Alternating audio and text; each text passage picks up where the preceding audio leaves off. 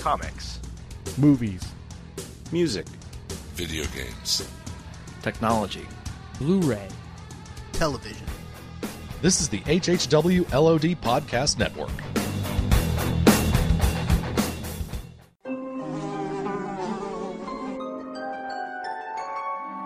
The world we know is gone.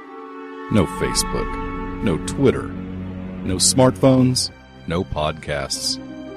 In a world ruled by the dead, we are finally forced to start living.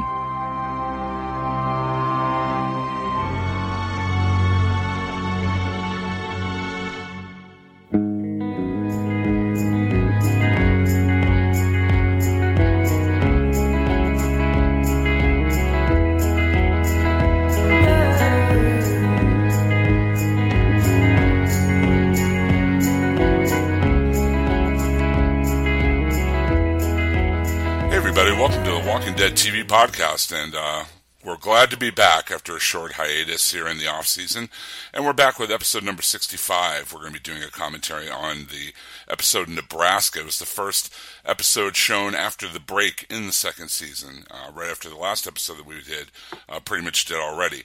And we were lucky enough to be joined on that commentary and this commentary by a very, very special guest from the West Coast, Mr. Aaron Neuwirth. How are you this, morning, this evening? I'm doing well, and Nebraska became a state in 1867. Just throwing that out there. Why not? It's also my favorite Bruce Springsteen album, by the way, and I found out uh, weirdly enough on the wiki that it inspired the uh, title of this. But that's neither here nor there. And also joining me tonight on this walk with the dead is our good friend Mr. Russell Latham, back from the dead. Back from the dead. But before we get into the uh, all that commentary goodness on Nebraska, tell us all about our wonderful sponsor, Russ. Why, yes. Our sponsor, as always, on the Walking Dead TV podcast is Discount Comic Book Service. That's dcbservice.com, where you can save typically between 40 to 50% on your comics and graphic novels, and even some, sometimes 75% off. Um, this month, there's some, some Walking Dead stuff going on. Uh, you can continue with the monthly. They have Walking Dead number 103. You can get it for a dollar seventy nine from the 299 cover price. Um, they are also having the Walking Dead Michonne special, which is uh, timely given that Michonne will be, spoiler, appearing on season three of the TV show.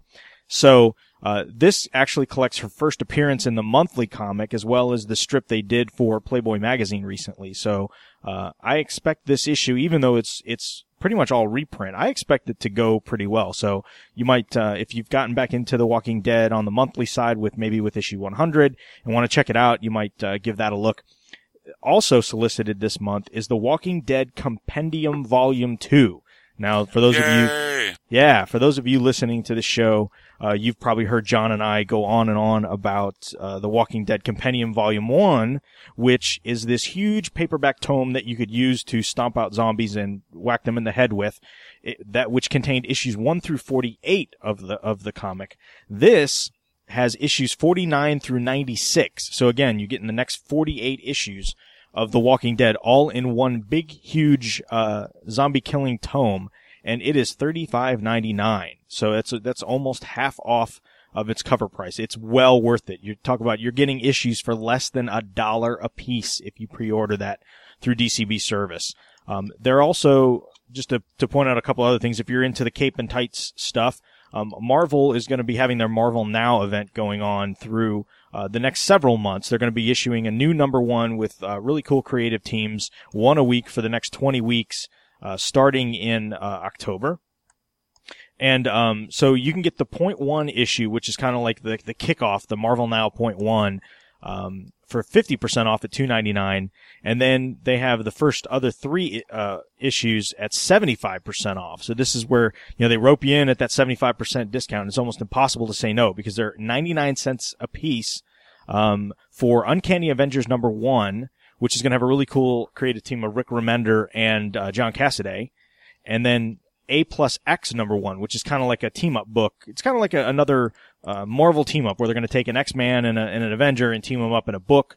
Um, so again, that's 75% off for 99 cents. And then AVX Consequences, uh, number one, which is kind of the follow up to the big AVX crossover. It's going to be a weekly book and the first issue is 50% off. It's 199 and the other four will be 40% off. So again, it's a weekly event. Um, there's plenty of other um, monthly comics, hardcovers, all um, that you can get for any, like I said, typically anywhere um, 35, 40, 50% off. And then occasionally those number ones are 75% off. So again, we thank them for their sponsorship, dcbservice.com, discount comic book service. And getting back to that Michonne uh, uh, reprint or Michonne special that you were talking about, uh, you really cannot understate the popularity of Michonne with the comic book readers. And I'm sure that she's going to be a very popular character once she's introduced in the show, too. So, I mean, I would definitely recommend that you, anybody listening to me and interested in the show or the comic jump on that. Yeah, that sounds like a pretty cool uh, deal I want to get in on. Okay, now that we paid some bills and introduced our very special guest from the Out Now with Aaron and Abe podcast, that was remiss in mentioning earlier. Sorry about that, sir. it's all right. Um, we are going to sync up our uh, copies of Nebraska, your digital copy, your your DVD, whatever you have. We are at the point where Rick's gun is in focus, but he is not, and he is lowering it after shooting spoiler zombie Sophia as she came out of the barn, right where pretty much they already ended. So if you want to sync up your uh, your uh, digital file or your DVD or Blu-ray, whatever you have, to that point. I think it's about five or six seconds in, without all the previously on Walking Dead type stuff. Uh, that's where we're going to be starting, and that's where we're syncing up. So we'll go into some uh, wonderful intermission music here while you do that. Rick has just shot a little girl, and now we're gonna watch the episode. okay, if everybody's synced up and ready to go, I'm going to say three, two, one, play and then we'll all hit play at the same time, and we'll all be have all of our ducks in a row. Are you ready? Three, two, one, play. All right, so obviously everyone's really cheery right now. It's a good good time to be alive. I like how they started off right literally where the first half of the season left off and you know, this is something they didn't really do with the ending of season one. You know, between season one, season two, you know, we, we kind of get the impression some time had passed and, um, you know, they were on their way. Not a whole lot of time had passed, but this is literally the next instance. Um, and, and given that it was just a mild break, this wasn't like a hard season break, but still, we had several weeks off, uh, between the two. Yeah, I agree. I think it's, this episode's, it's about grieving. A lot of it for the most part, and like catching up with these characters immediately after the great zombie massacre that took place. And I enjoy that it did this. I, I remember a lot of people were kind of uh, somewhat underwhelmed that the episode wasn't like, because it was coming after a long break, it wasn't like more bigger in scope or something like that, and instead was just a more quiet character based episode. But that didn't bother me. This made sense to me. It's like you just had this horrific event happen where you see like Hershel's family just watched various members of their family get brutally, you know, shot in the head and what have you. Just like, and even this stuff happening now. And, you know, like all the other, you know, the rest of the, of Rick, Rick, Rick's crew, like all of them kind of coming off of what just transpired. And it makes sense. It makes sense to allow these people to grieve and, you know, see that process. It's, this feels like what a Walking, Epi- Walking Dead episode should be, even though it's not one of my favorite episodes. Hey, T Dog got a little something to do, so that, that was a plus. Yeah, I mean everyone everyone should have been like raising their hands and cheering right there. Like everyone, that's that's, that's an automatic three busters. I think if T Dog's be featured in the episode. Yeah, yeah, but you know it's one of those things, right? If if they had done, you know, this crazy action nonstop piece here, everybody'd been like saying the opposite. How could you do that? You just went through this this terrific thing and nobody's taking time to deal with it, and you know, so it's like it, one of those things. I think you can't please everybody. It, yeah, exactly. Yeah.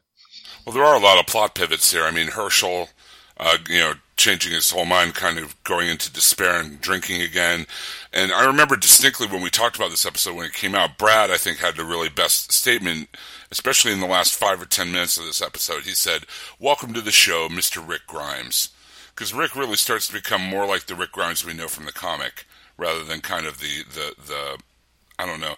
In, in the first half of this, it just seemed like for a long time, Rick is just, you know, trying trying to be the peacemaker, trying trying to keep everything on an even keel. Here we start to see the rictocracy or the you know the Rictatorship slowly take form. You know, starting with like I said, the last five or ten minutes of this episode where they uh, encounter the guys in the bar. But I'm getting ahead of myself. I really like the way uh, Scott Scott Walker, I'm pretty sure his name is, who plays Hershel.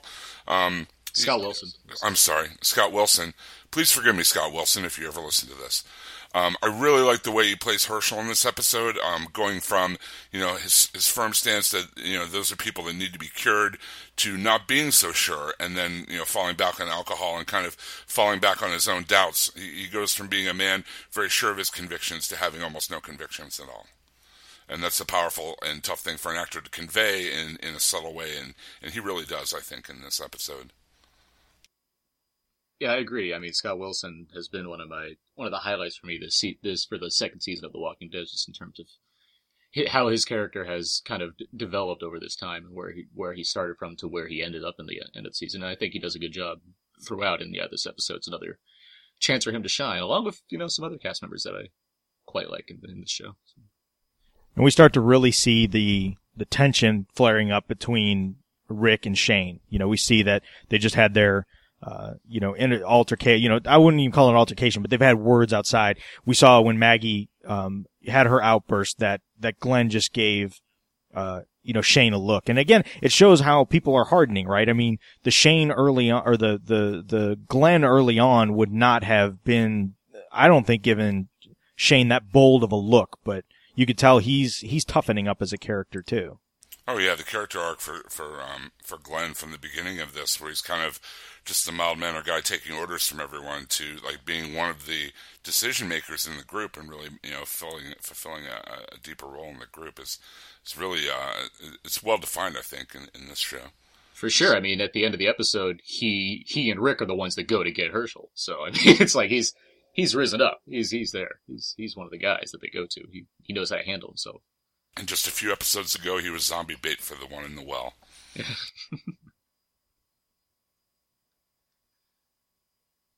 Do you think I noticed it when they first kind of cut back and we saw the the the wind blow in the trees? I, I still say that it seems like they have the uh, ambient effects turned up way too loud on the show. It seems like when there's birds chirping or mosquitoes or wind blowing or something, it just seems like unnaturally loud. And maybe it's more realistic and we're just not used to seeing that on other TV shows, but I don't know. There's just times when I really notice it and it's almost distracting. Uh, oh, I don't know if I go as far to say it's distracting. I think it's certainly playing up the vibe of isolation and people trapped, I guess, if you want to. If there was a way to kind of read into the sound design in, in those could those those respects more, I guess. I mean, one could argue those facts, but I, I don't know. I never I personally haven't found it distracting. Yeah, Bear McCreary uses a lot of atmospherics in his music too to like set a tone and what have you. I just, I guess it just kind of blended in with that for me. It really hasn't been a distraction, but now that you mention it, I'm definitely gonna keep an ear out for it. So thanks for ruining Walking Dead for me, Russ. Yeah, I was just gonna say now it's now it's ruined.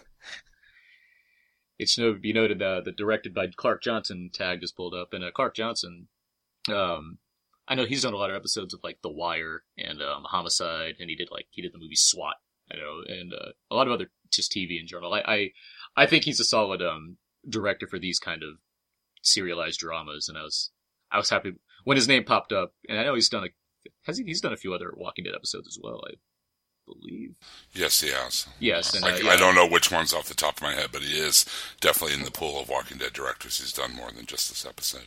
for sure. And I, I, I think he's pretty. I think he's solid when I know because I, I tend to notice when his name pops up, and so I'm always happy to kind of see it come up there. I'm like, oh, Clark Johnson episode, nice. I love the interaction between Glenn and Maggie just because Glenn is so tentative because he's trying to do the right thing, but he doesn't know what the hell it is. And, and Maggie, for all this time, has had the right right thing like pretty much spoon fed and given to her, but now she doesn't know what it is either. So it's, it's cool to see those two characters. Hey, and we found Carl. Everybody take a drink. Yeah, Yeah. this is a good Carl scene actually, or at least a good one that hints at his development over the the course of the series, and what I can only imagine will be even more apparent in the upcoming seasons of just where Carl is going as a kid growing up in this world. I mean, here he is talking about how Sophia, it's a terrible thing that happened, but he would have done the same. I mean, that's that's hardcore for a little kid of his age. So And there was just a few episodes ago when he was asking if Sophia would go to heaven and, and, and he wanted her back and everything. And, you know, it's, again, you know, you see his degradation, you know, his moral code having to live in this environment, you know. And even the last episode, he was like, "We're gonna find Sophia." Like he was trying to stand up to Shane, saying, "We're staying here and finding Sophia." But now, you know, obviously that's not gonna happen, and he's just right on saying, "Well, she was gone. I would have done the same. It sucks, but that's that's where I'm at." Put my hat on and walk away. There's a member of the family. I don't know his name, but he has a straw hat. Is it Jimmy? T Dog just had a line. Take, Oh, a, drink. oh, Take oh. a drink. I always feel like uh, Shane should have a belt buckle on, right? Because he always holds his his hands around his belt like he should have a big old, you know, country rodeo style belt buckle on. Russell, everyone made a lot of sacrifices to get here, so we all had to give up things in life, and obviously Shane needed to ditch his belt buckle because it just the zombies, man. Yeah, we, whenever they, if they ever cut back to like Shane before the apocalypse in his house, that'd be funny if we see like this case he has on his wall of like, uh, you know, collectible buckles. belt, bu- belt buckles. Or it's like there's a zombie, there's zombies pounding at his door, and he like has to make a last minute decision, and he looks at like his gun, and he looks at his belt buckle, and he's like, "Which do I choose?" And he takes the gun and runs out. As somebody who lives, start to drag. yeah, as somebody who lives in the rural South, uh, that, that, uh, that's a possibility out this, this way. we'll just write our own Walking Dead fan fiction and just have these scenes play out Nice. before The Walking Dead.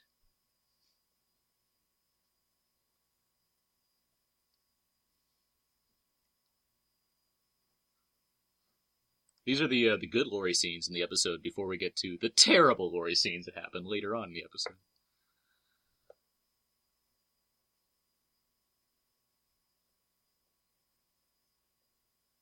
I like this crane shot here. Kind of shows their isolation. okay, here's beyond the ending. This is what the end scene of this episode. This is one of my favorite scenes in the episode as a whole because this is just another. As I've been no shame of saying, Jon Bernthal's performance and throughout this series has been like fantastic to me, and I really love Shane's arc. And here he is now. It's kind of, I mean, he had to do what he had to do, and it makes sense in a certain, to a certain extent, and not, he may have gone about it a certain way that may not have been preferable, but he's kind of racked with guilt as well because of what happened and because they've lost one of their own, Sophia no less, the youngest of them, or one maybe next to Carl. And so now he's he's just going off on Dale, and Dale's wordless here, and the two of them are fantastic. I know I've had my problems with Dale, especially in the last episode where he got, which we also did a commentary on, where he's taking the guns for no reason. But the two of them, Dale saying nothing, and Shane just going at him and just just unleashing his these words that he has, which is just full of conflicting emotions he's having about a situation. It's just really really good stuff. It's a testament to Bernthal too that you still like Shane, even after what he's done, even after his extremeness. You know, even after he's kind of gone over the edge, you still can feel sympathetic for him. You still have empathy for the character, and that's really a, you know a testament to his acting. I would agree. Yeah, I mean, he's made some decisions that are obviously not like preferred, and he's done things that are in a time of crisis not hard ones to make. And of course, there's also the Lori situation that also happened as well, which some can chalk up to alcohol, but it's a little bit crazier. And later on in the series, he does become a little more morally reprehensible, and it's just not e- not easy to explain on his side at that point. But yes, he's made a lot of decisions that overall help out the group, and it's hard to argue against that.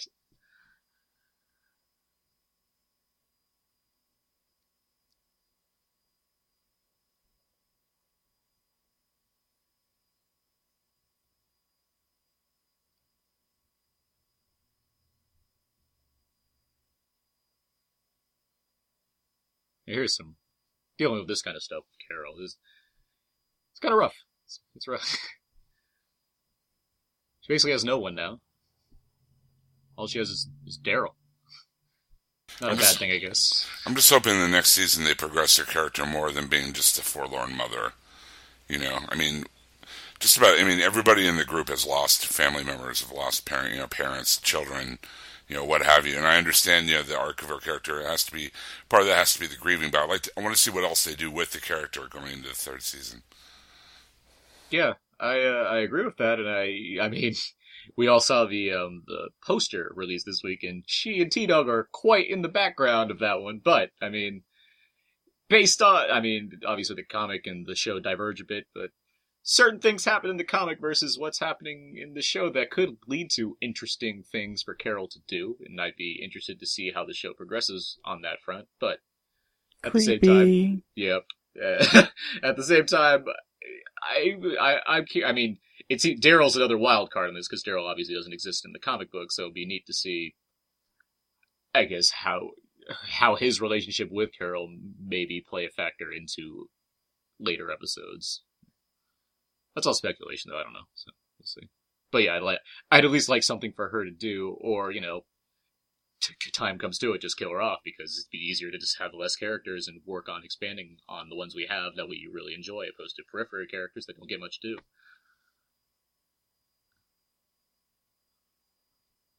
Uh oh. Duh, booze.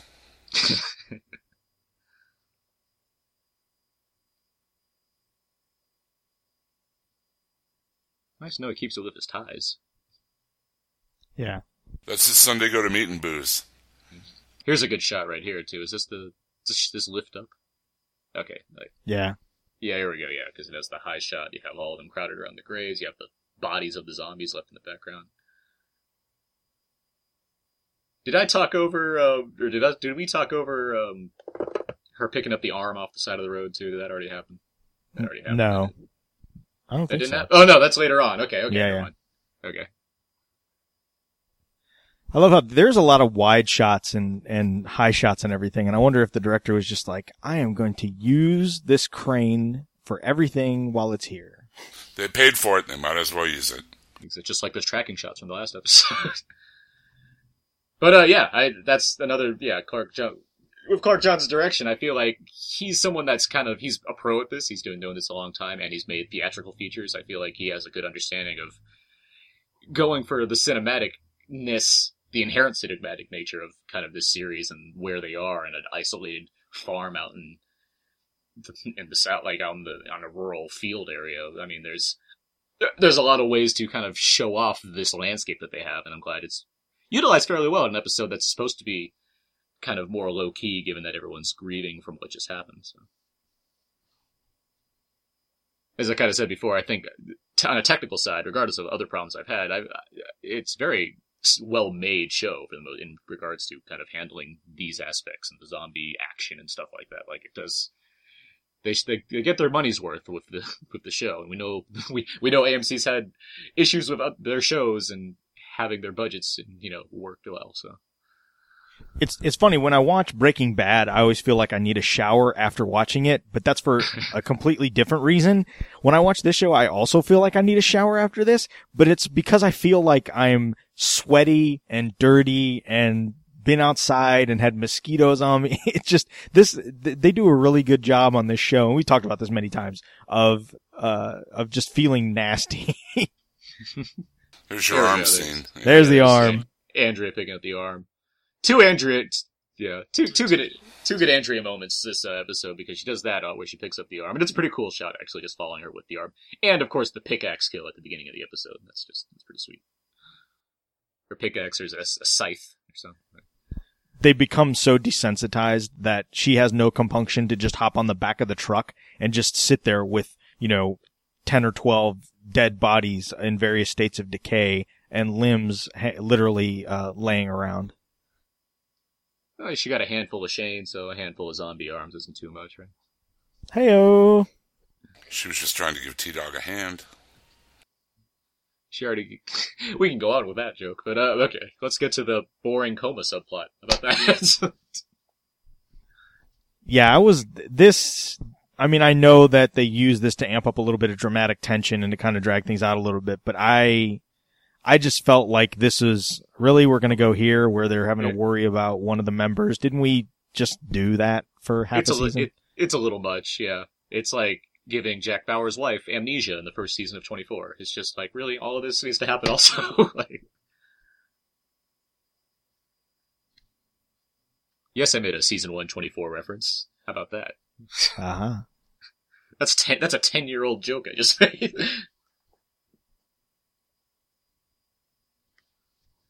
Now we get a little bit of the backstory about Hershel and his fight with alcoholism, and that's probably where he went.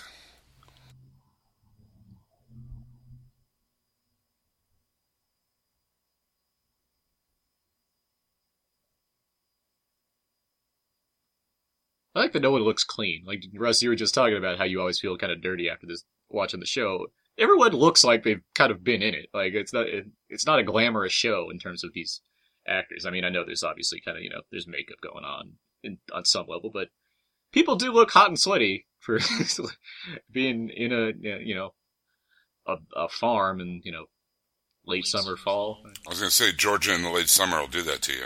Yeah. Anywhere south of the Mason Dixon line in the summer will do that to you.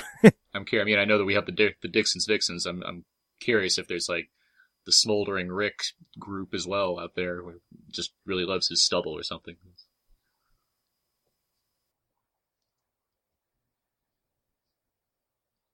Actually, I have a friend that like really loves Andrew Lincoln and his look, but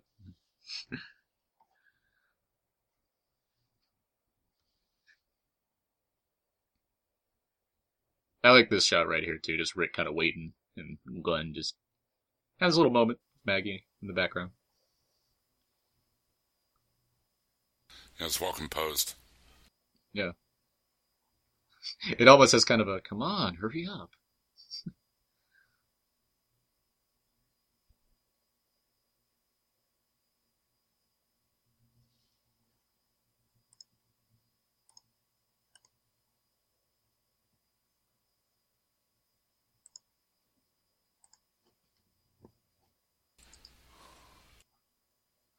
Your chick seems mad, dude.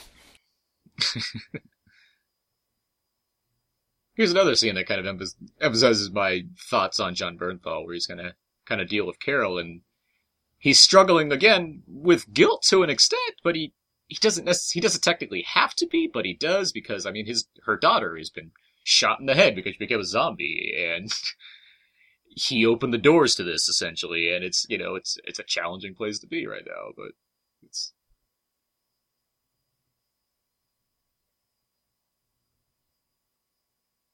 just emphasizes kind of the grief that lays over this episode. And again, uh, people, I guess, had conflicting thoughts about the episode. Although I guess, I don't know. I don't know what.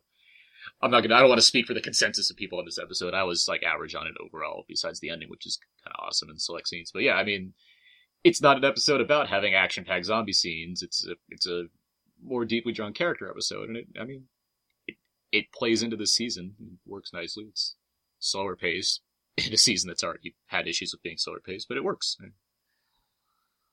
You see, uh, Shane, like you were saying, he- I mean, even though he was the most gung ho about killing off all the walkers in the barn, he's still feeling guilt over the way it turned out.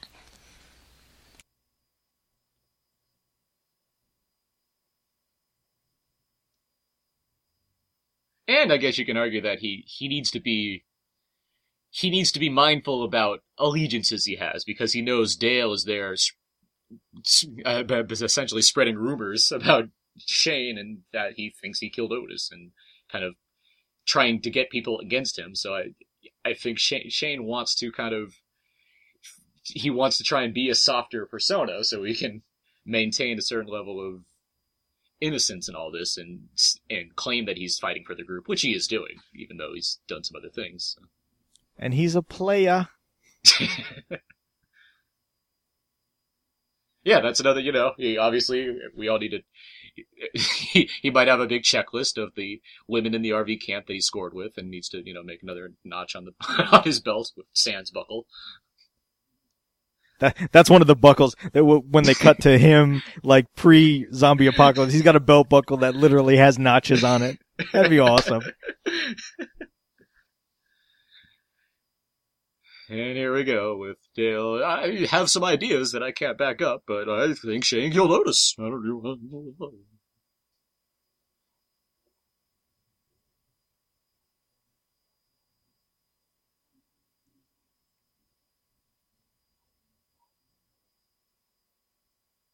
He did kind of admit it to Dale last time. Dale had his suspicions, but you know Shane backed up those suspicions with what he said.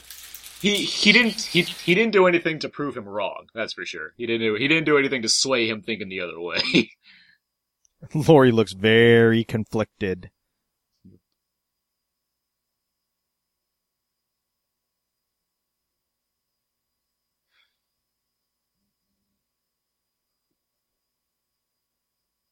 and here's Johnny M's favorite scene. Right, with the shotgun? Let me drive in the truck with a shotgun pointed at my face. Make sure you got the safety off on that, too, son.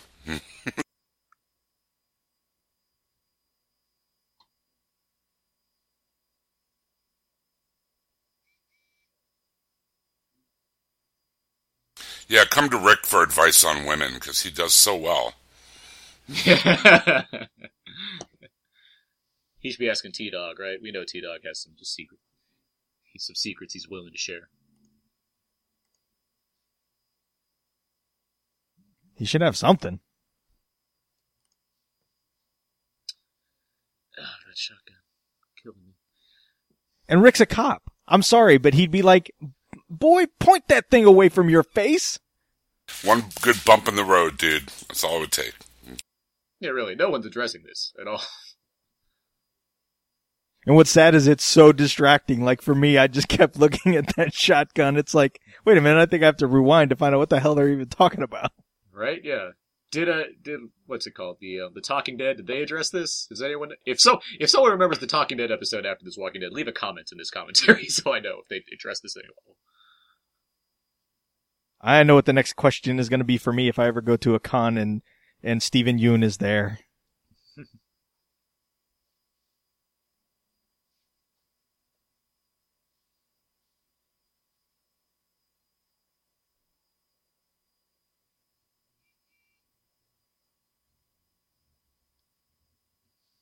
Doesn't everybody know about Lori by now?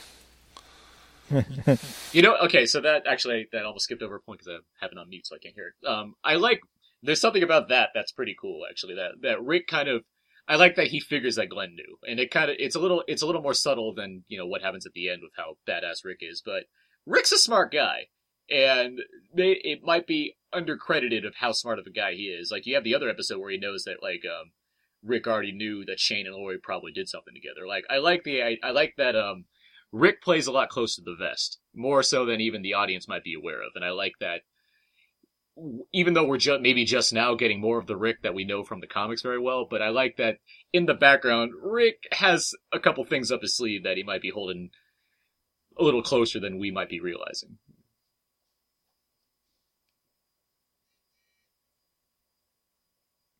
Is it just me or whenever you see somebody walking by themselves out in a big open field running behind a tree? No, no, no. I was going to be more crude. I was be like, somebody's got to pee.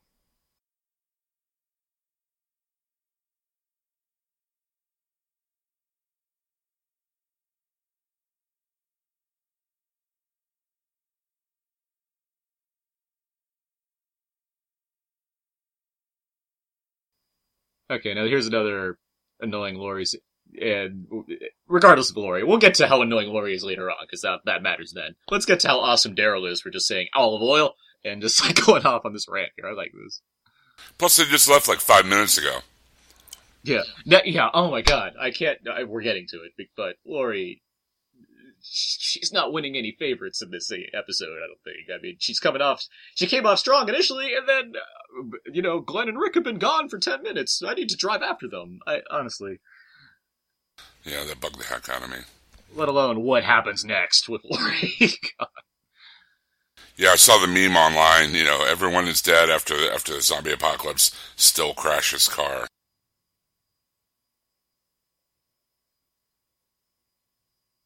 I just love that Daryl's whittling.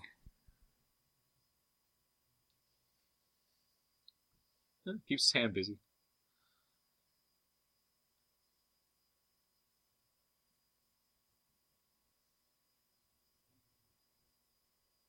I love that Glenn still has his guard up. I mean, he's he's ready with the shotgun. Um, you know, especially after the incident in the uh, pharmacy, I think he's learned to, you know, you can't you can't let your guard down for a second.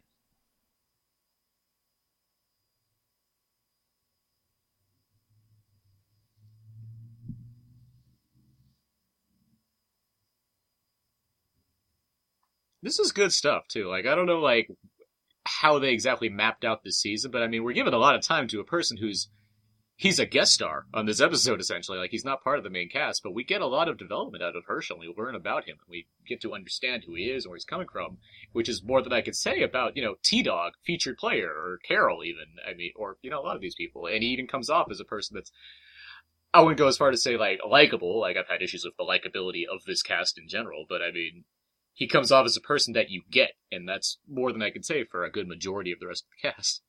I definitely say Hershel is one of the most likable characters. I mean, he's definitely for me one of the most relatable. You definitely know where he's come from, and and and definitely understand his motivations and why he's where he is and what he's doing. You know, and yeah, like you were saying, Aaron, you can't say that for all the other characters. I mean, what is T Dog doing there? You know, it's not like they've shown him any great kindness or allegiance or anything. You know, I mean, in this ancillary character, uh, you know, Hershel. Scott Wilson imbues him with you know such a good performance that we see his character arc in just a few episodes.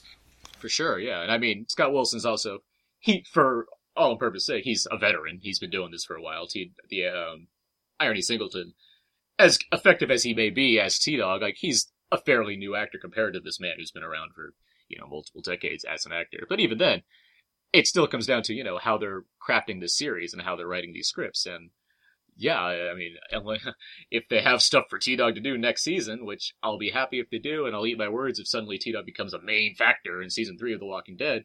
But that doesn't mean that this season and the last season, I mean, don't still have their problems because of not being able to utilize these secondary characters on the show. I guess this car isn't a Hyundai, so they take the emblem off the front of the of the vehicle. We can't tell that it's a Ford. Of course, it's not a Hyundai. Why would they have a wreck a Hyundai? Russell, a lot of car companies made sacrifices during The Walking Dead. I mean, Here we go. Oh, look at my map. Oh my god, a zombie! Maybe I should have looked at my map before I left. Yeah, like where? Oh. Now, as, Oh as an individual, like I said, who lives in the rural South, I have hit raccoons, skunks, uh, squirrels, rabbits, buzzards, and even a deer. I've never had the urge to swerve out of the way. I mean, it's a zombie. Just hit it.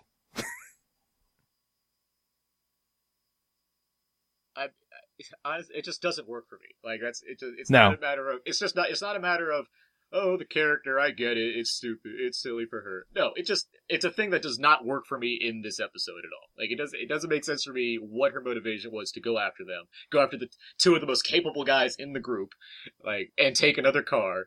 What and then get into this horrific accident that just leads essentially to nowhere. Like this is this is resolved the next episode, I believe, isn't it? Like Shane finds Yep. Yeah. uh, Lo- It- Lori escapes uh, a tent sequence, which is pretty effect, which is pretty cool. Like if the if the idea was just so we could have a cool Walker sequence, whereas Walker literally rips his lips out in trying to get Lori.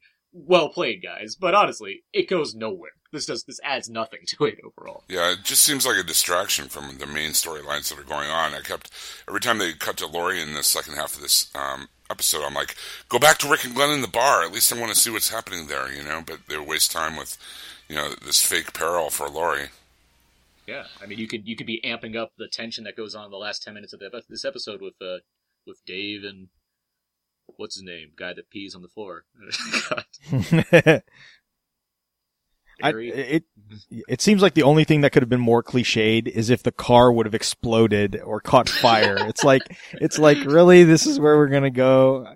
And I know it sounds like we're we're ragging on it, and part of it is we're just trying to you know riff and add a little humor to it. I mean, overall, you know, we obviously love the show and enjoy it, and and this episode in general was was very good. But there's just some moments with this show and with this episode that just make you really groan and roll your eyes. As Freedom Williams used to say, things that make you go, hmm. yes. Thank you for that. Now there's an old reference for you, Aaron. Yep. Meanwhile, Scott Wilson's like pouring his heart out, and it's awesome, and everything he's doing it just just works for this show, and I enjoy it. But then they have to cut away from him for Lori. And like I said, like the fake peril, it's like, oh, we're going to contrive a sequence so we can have a walker in the second half of the show, and and Lori will be in trouble. You know, it just Let alone for a, yeah, let alone for a character who's you know second build in the scheme of things. Like I'm not worried that Lori's gonna die. Like Okay, don't lie. If you had a bunch of zombies in the back of your pickup truck in a big open field, wouldn't you haul ass, slam on the brakes, do a try and do a big old donut and sling them out of the back of the truck instead of having to carry them out? I would at least unload them with a pitchfork. deleted scene. They all got stuck. they had a, it was Three Stooges syndrome. They're all trying to get out but couldn't quite make. it.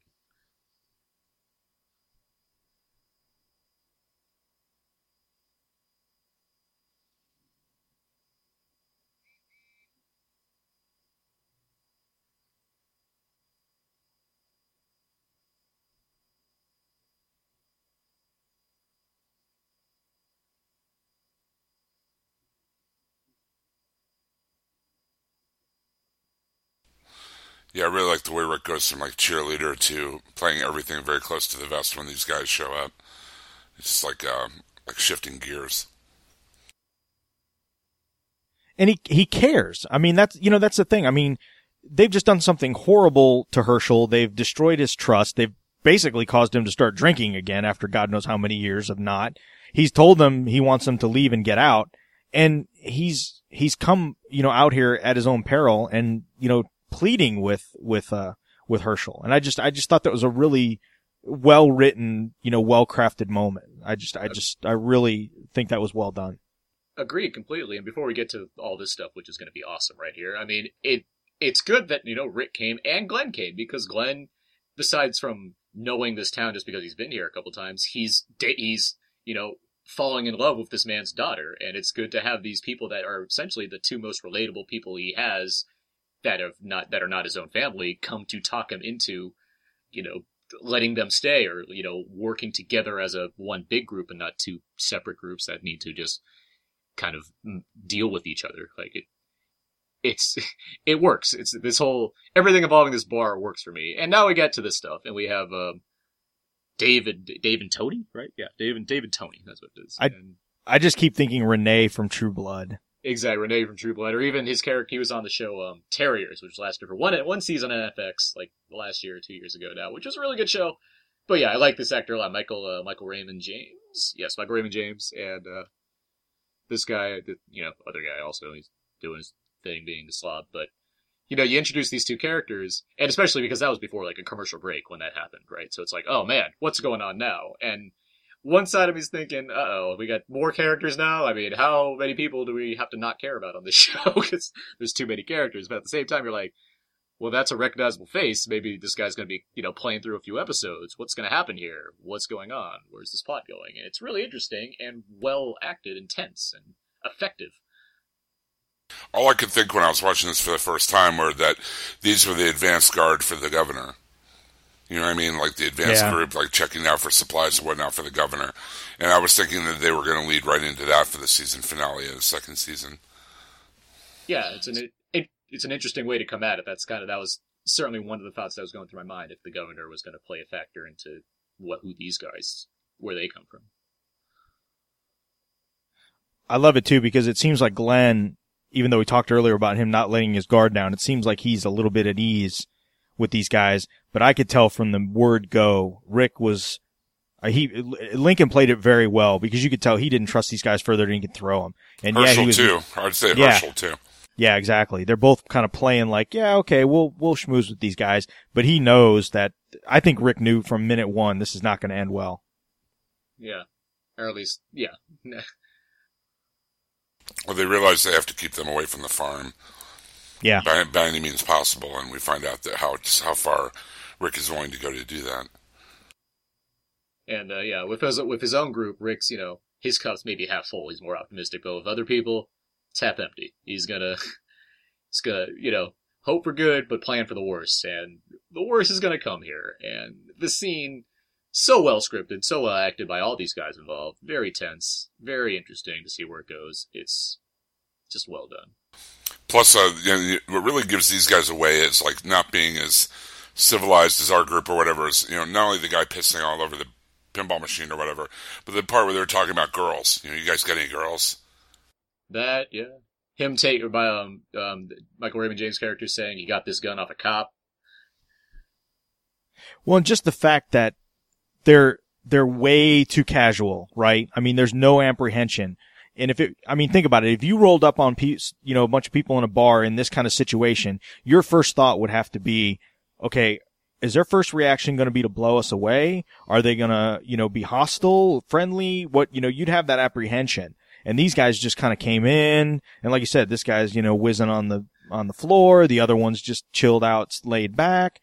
It's, it's, it's just, you know, it's just way too, way too casual. And the one, the other thing I love about, and, and this happens in the comic and it has, happens in the show. It, and I know I'm way over analyzing this, but for me personally, it makes me start thinking. It's like, okay, if I was in this situation, how would you become as a person? Like, would you be mistrustful of everyone? And, you know, Rick is in a situation where they came across this farm and they had good intentions. So who is he to say that everybody he meets and comes across is going to have bad intentions? And it's like, how would you, as a person with a wife and a child and a child on the way and a group that you're kind of leading, what are your instincts and reactions? And I, I just, this scenes like this just really are, are just, just get my mind racing. I was going to say, once this guy gets up and gets behind the bar, that's when you know, you know, the solid feces is about to hit the rotary oscillator. You know what I mean? It's Yeah. just like, at this point where they're just talking, it's more like a dance of words. You know, Rick and, and Hershel trying not to give away as much as possible, but trying to be, you know, civil. These guys are trying to fish for as much information as they can get before they waste these guys. So, I mean, once he stands up and gets behind the bar, that's when I knew watching this, I'm like, oh man, something's going to happen now. and a you know a great thing that's just that's true to both the comic, that's true to zombie movies, that's true to you know like the spirit of Romero movies, as that is that there's no there's no zombies in this scene. We're not worried about zombies. That's not a factor. It's about the people. It's about these characters Right. and how people react to you know the world that they exist in now, and to just other people and where their mindsets are versus where your mindsets are and what you need to do in order to preserve yourself and your those that you you know who trust you that are you know holding and have you you know leading your group it's it's really effective I love that Rick is like, it's not going to happen. And then he's, hmm. this is, again, this to me is like the Rick that's like, oh, here it is. And you know it's coming. I mean watch the frame on this camera work. It's going to shift down to rick's side here and he's just he's he's holster ready. Like he's gonna Oh yeah. this is this is a, this is a scene out of a western practically. Like it's just ready to go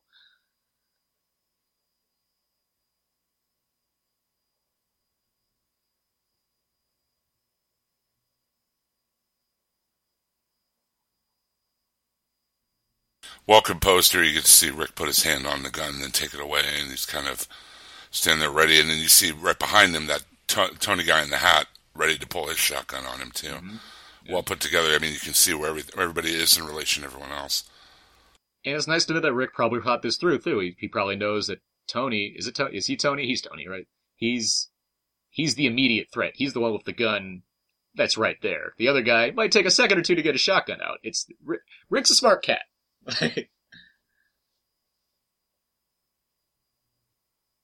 Nebraska. Awesome. Oh. Just, just one of the best moments in the show. For sure. His face too. It's just that that little twitch of his facial muscles. Just perfect. Good acting, man.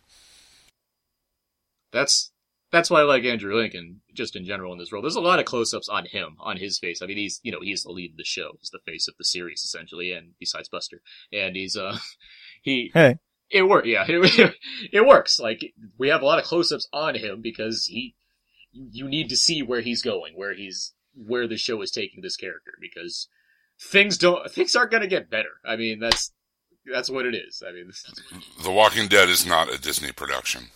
yeah.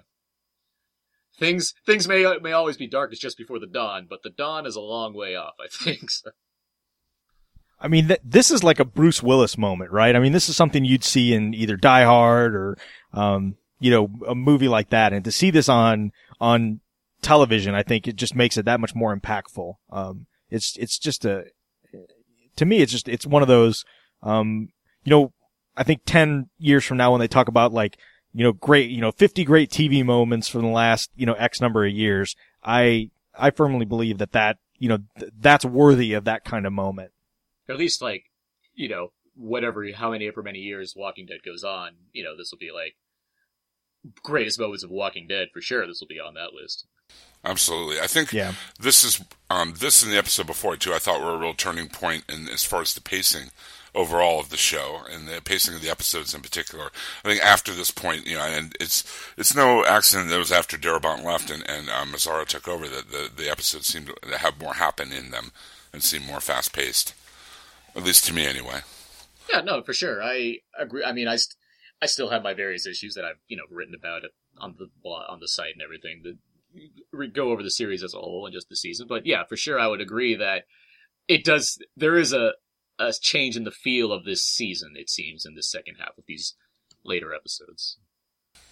Well, that's it. That's our commentary for um, the uh, the episode Nebraska the seventh episode of the, uh, the season of Walking Dead.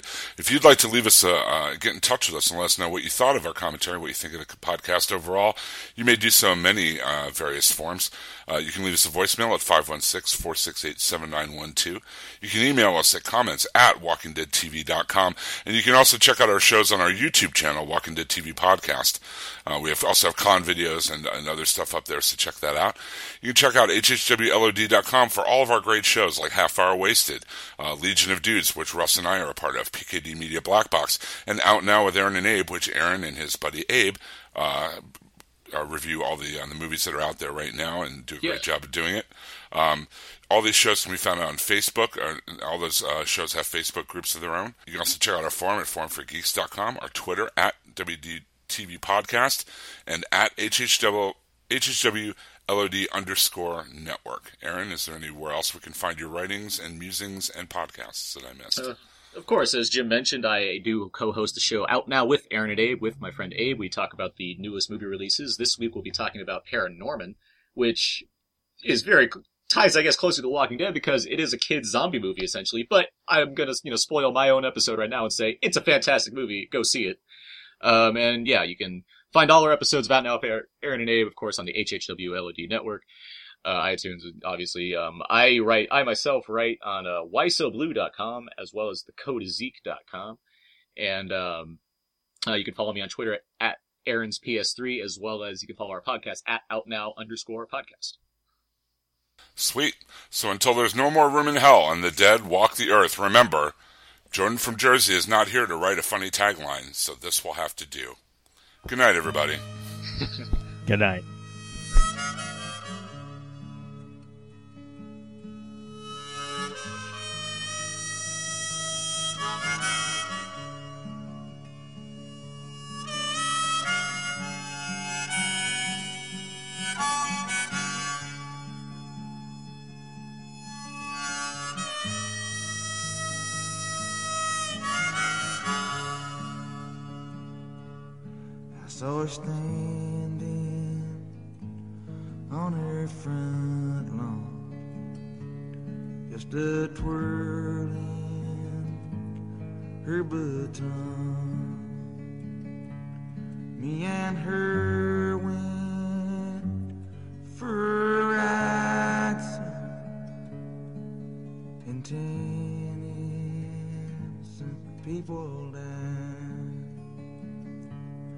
From the town of Lincoln, Nebraska, with a sawed off 14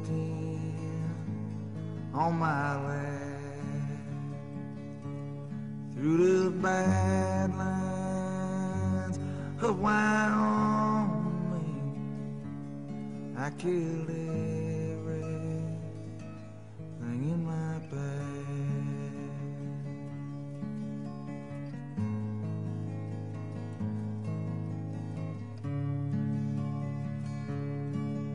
see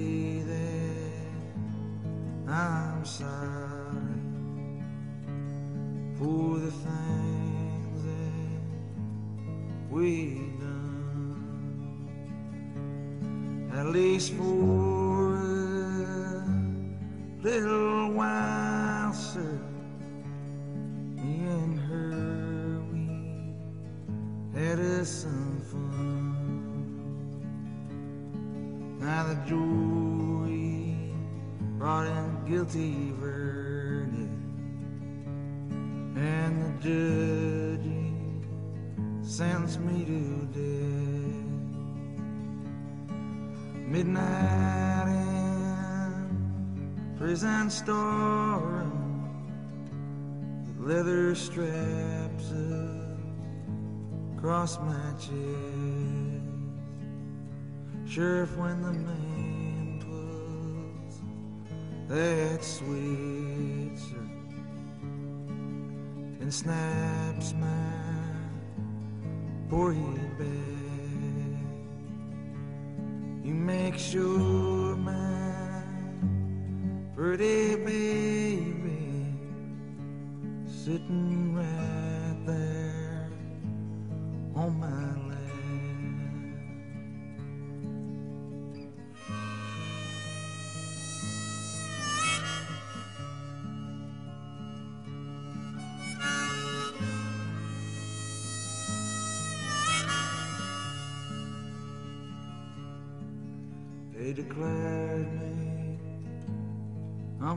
to